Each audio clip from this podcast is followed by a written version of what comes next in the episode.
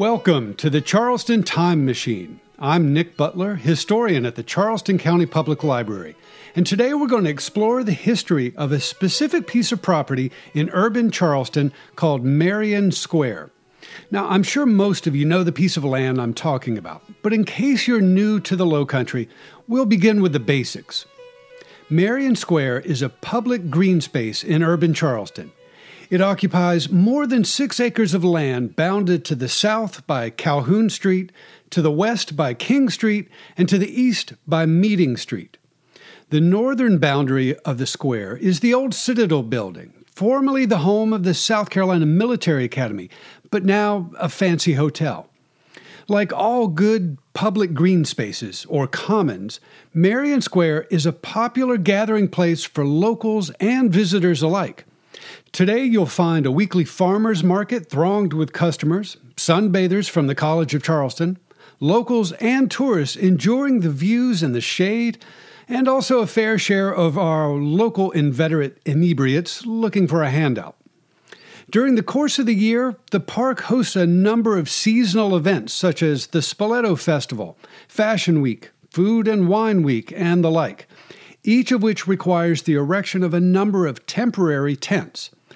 Despite all of this activity, the City of Charleston's Parks Department does a fine job of keeping the grass, the trees, and the shrubbery looking its best, and Marion Square is really a public amenity that the City of Charleston and the community can be proud of, and it really is a people's park. But this hasn't always been the case. The urban success story that is Marion Square today is the result of many generations of work. Over the past 260 years, the site has been used for a variety of purposes, military, political, and recreational, and it's endured periods of neglect and abuse. There's also a curious vestige of the past hanging over the very existence, the concept of Marion Square. It's a wonderful city park that the City of Charleston does not own. That's right, Marion Square is, technically speaking, not city property and hasn't been since our city council sold the property in 1833. But I'm getting ahead of myself. Let's set our time machine back 300 years and start from the beginning of this colorful story. If you look at a map of downtown Charleston, you'll notice that Marion Square is located nearly in the center of the peninsula, and some folks even describe it as Charleston's own tiny Central Park. In the early days of this town, however, the site of Marion Square was located outside of Charleston, about 1/3 of a mile north of the town. The northern boundary of the original town plan, created about the year 1672, was a line across the peninsula marked today by what we call Beaufain and Hazel Streets. The site, now known as Marion Square, was a forest when Europeans began settling on the peninsula in the 1670s, and there was only one road called the Broad Path, now King Street, that cut through the forest to connect the town with the countryside. In the first half of the 18th century, the Wragg family acquired a large swath of land on the east side of the Broad Path, and today this area is still known as Wraggborough. During the colonial era, the Wraggs probably cleared some or most of the trees from the area, which they probably used as farmland and pasture. No details about how that land was being used survive from the early 18th century, but we can imagine that it was a quiet, bucolic scene outside the town, but bordered by the busy highway leading to the countryside.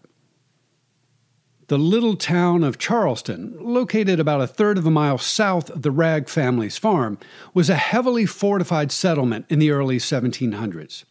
Throughout South Carolina's colonial era, the constant threat of invasion by Spanish or French forces induced the provincial government to spend huge sums of money on building walls and moats around Charleston, our capital.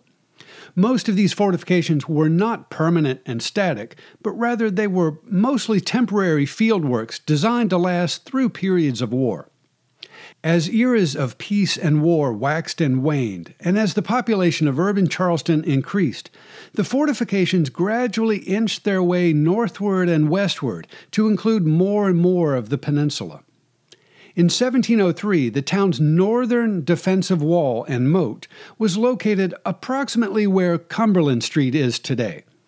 In the early 1740s, during the War of Jenkins' Ear, South Carolina's legislature paid for the construction of a new earthen wall and moat along the lines of what is today Market Street and Beaufain Street. Between 1745 and 1757, the only land entrance to the town was through a gate located where the broad path intersected with the new fortifications, which is today the intersection of King and Market Streets. The War of Jenkins' Ear officially ended in late 1748, and all of Charleston relaxed.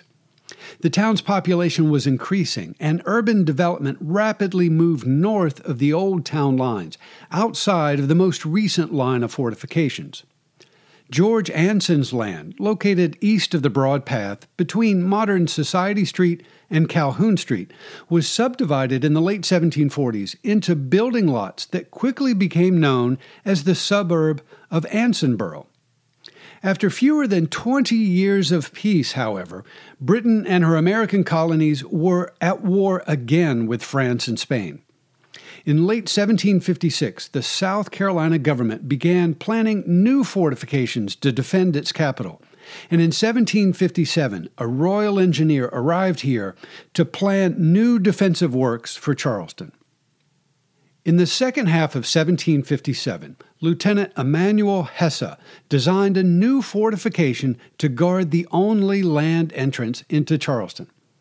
Drawing from the conventions of European military architecture, he proposed to straddle the broad path into town with a hornwork, a large fortification with a drawbridge and gate in the center, flanked by a pair of demi-bastions pointing away from the town, like the two horns of a bull. Lieutenant Hesse proposed to locate this hornwork some distance from the town, just north of the new neighborhood of Ansonborough, on the highest point of land on the peninsula. The site was owned by the heirs of Joseph Wragg, however, so the agents of the provincial legislature negotiated to purchase the necessary land. Construction of the hornwork commenced in the autumn of 1757, and the sale of the land was concluded in 1758. To facilitate this fortification project, Peter Manago sold to the government 6.25 acres located on the west side of the broad path, and John Wragg sold to the government 8.75 acres located on the east side of the broad path, that's King Street. Actually, through a surveyor's mistake, the government took just over 10 acres of John Wragg's property, not 8.75 acres, which led to a dispute between the two parties in the late 1790s. But I digress. The principal material used in the construction of the hornwork was tabby, a cement made from lime, sand, water, and oyster shells. Its walls were filled with earth excavated to create a broad moat around the north, east, and west sides of the fortification. The front line, or curtain, of the fort straddled the broad path, or King Street, at a point approximately 280 feet north of modern Calhoun Street. From the gate in the center of the street, the two bastions extended more than 300 feet to the east and to the west, and the entire fortification encompassed an area of approximately 10 acres. The eastern half of the hornwork covered at least half of what is now Marion Square. It was a massive construction project that continued for nearly 2 years before it was canceled. By 1759, it was clear that the threat of Charleston being invaded by French forces had disappeared, and so our government shifted military resources from Charleston to the western backcountry of South Carolina, where we were waging war against the Cherokee. When work ceased in 1759, the hornwork was unfinished but functional, and everybody passing in and out of urban Charleston traversed its moat, drawbridge, and gate for the next 30-odd years. The war against the French, Indians, and Spanish formally ended in 1763, and Charleston entered an unprecedented era of peace and prosperity. The post-war economy boomed, and the town's growing population pushed northward with new development projects like Harleston Green on the Ashley River and Hampstead Village on the Cooper River. Responding to these developments and the need for more infrastructure, in late 1769, the South Carolina legislature pushed the boundary of Charleston a bit northward and created a new street to mark the line, called Boundary Street. The new street, which we call Calhoun Street today, stretched across the peninsula from east to west and formed the southern boundary of the hornwork and the property purchased from the Manago and Wragg families for its construction. At the beginning of the American Revolution in 1775, the rebel government of South Carolina immediately began building new fortifications around Charleston and repairing the old works. Harbor defenses on the islands came first, then waterfront defenses in the town, and finally the fortifications on the north or backside of the town. When a British force under General Augustine Prevost landed on Charleston Neck in May of 1779, South Carolina's soldiers scrambled to improve the unfinished defensive works around the hornwork, realizing that it was only a matter of time before a larger enemy force besieged the town. The government threw more and more resources at the hornwork and its neighboring defenses in the latter part of 1779 and early 1780. By the time British soldiers again appeared on Charleston Neck in late March 1780, the Americans had constructed a robust zigzag line of fortifications, stretching from the Ashley River on the west to the Cooper River on the east. The hornwork, rising nearly 30 feet high from the bottom of its moat, stood as the geographic and tactical center point of the American defenses. By April of 1780, laborers finally completed the south or back wall of the hornwork, which actually encompassed a portion of Boundary or Calhoun Street. The memoirs of eyewitnesses like William Moultrie and Banastre Tarleton describe this change as forming, quote, a kind of citadel, end quote, which would form the last line of defense in case British soldiers broke through the American lines. After 6 weeks of a punishing bombardment, and after a series of hot-tempered debates held within the hornwork, the American commanders opted to seek terms of peace. On the 12th of May, 1780, nearly 6,000 American soldiers marched out of the hornwork and surrendered to the British Army, which filed into the town through the gate of the Big Tabby Fortress. From its beginnings in 1680 through the American Revolution, Charleston was an unincorporated town that served as the capital of South Carolina. The various fortifications erected around Charleston were financed and owned by the state government as public property. After the end of the American Revolution, and following the legal incorporation of the city of Charleston in August 1783, the newly formed city council negotiated with the state government to take possession of some of the urban fortifications. The hornwork was technically outside of the city limit, which was Boundary Street, but the state ceded the old Tabby fortification to city council. Since the fortification impeded the flow of traffic in and out of the city paid laborers to demolish most of the hornwork in 1784, although some remnants of its gate and its curtain wall remained standing for many more years. Immediately after the demolition of the Tabby hornwork, the city began to subdivide the site into a number of building lots on the east and west sides of King Street, just north of Boundary Street.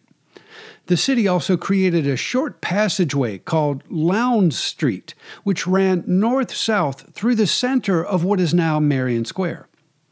Starting in late 1784, the city council was offering long-term leases on these lots, but within a generation, the city was actually selling a few of the lots to the highest bidder.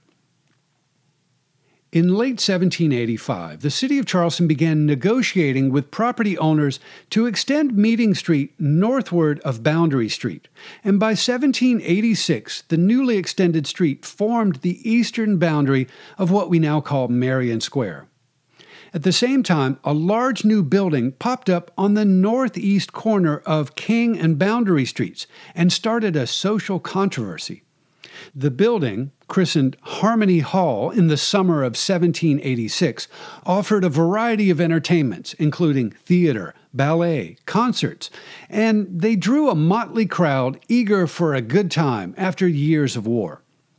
A riot at this venue in November 1786 induced the state legislature to pass a law prohibiting theatrical entertainments in the spring of 1787, and so the wooden building, briefly known as Harmony Hall, faded into obscurity.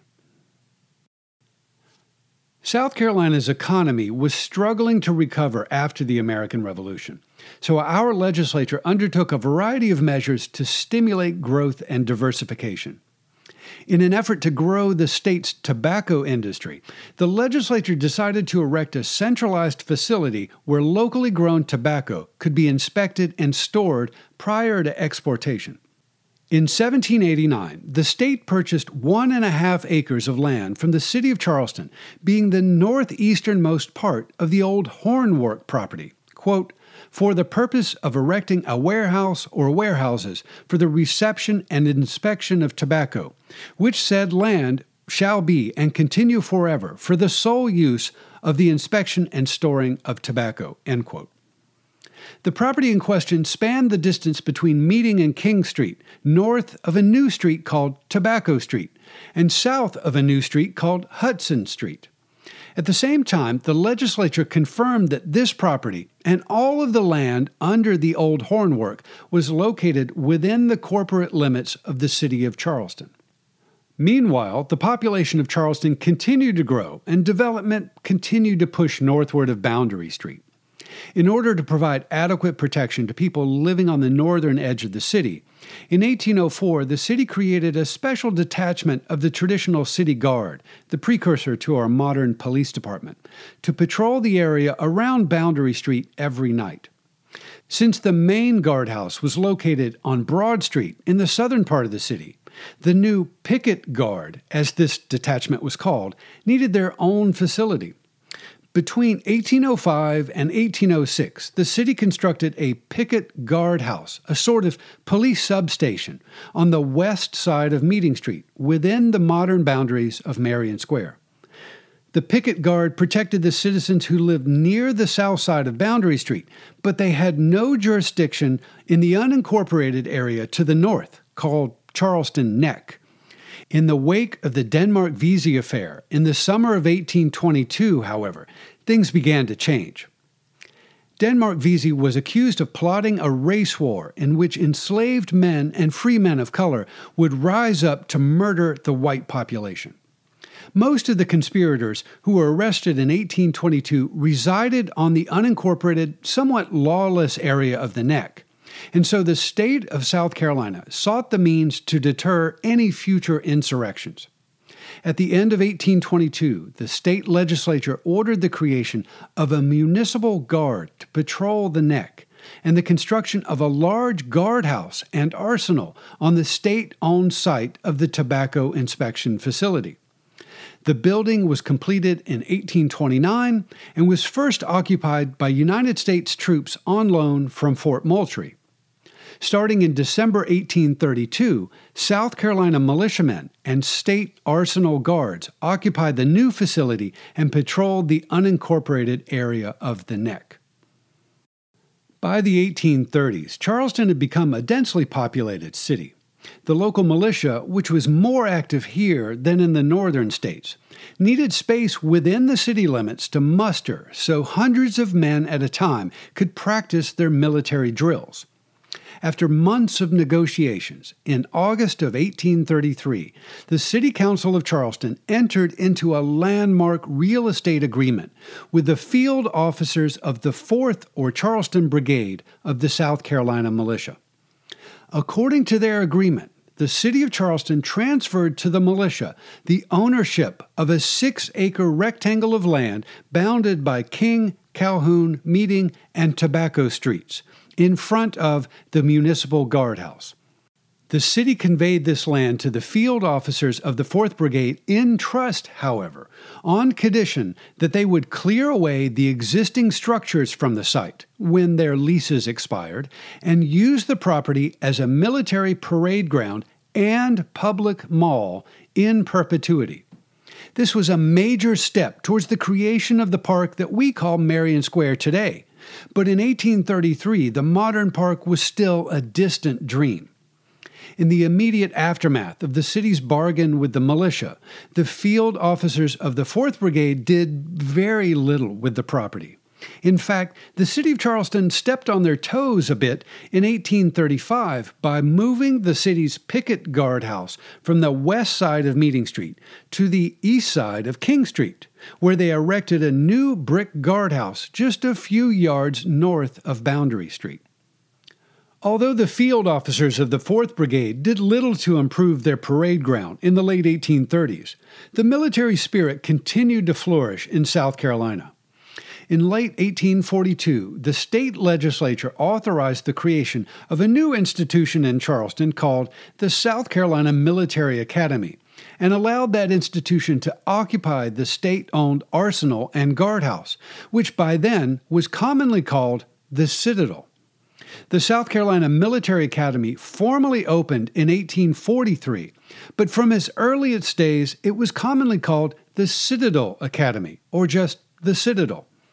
The school's military cadets needed a parade ground, of course, so the field officers of the 4th Brigade allowed the Citadel students free use of what became known as Citadel Square in front of the school for military training. Between the opening of the Citadel Academy in 1843 and the end of the Civil War, the parade ground, formerly the site of the colonial-era hornwork, changed little. A few buildings still stood on the west side of the square along King Street, but the rest of the ground was clear, flat, hard-packed dirt.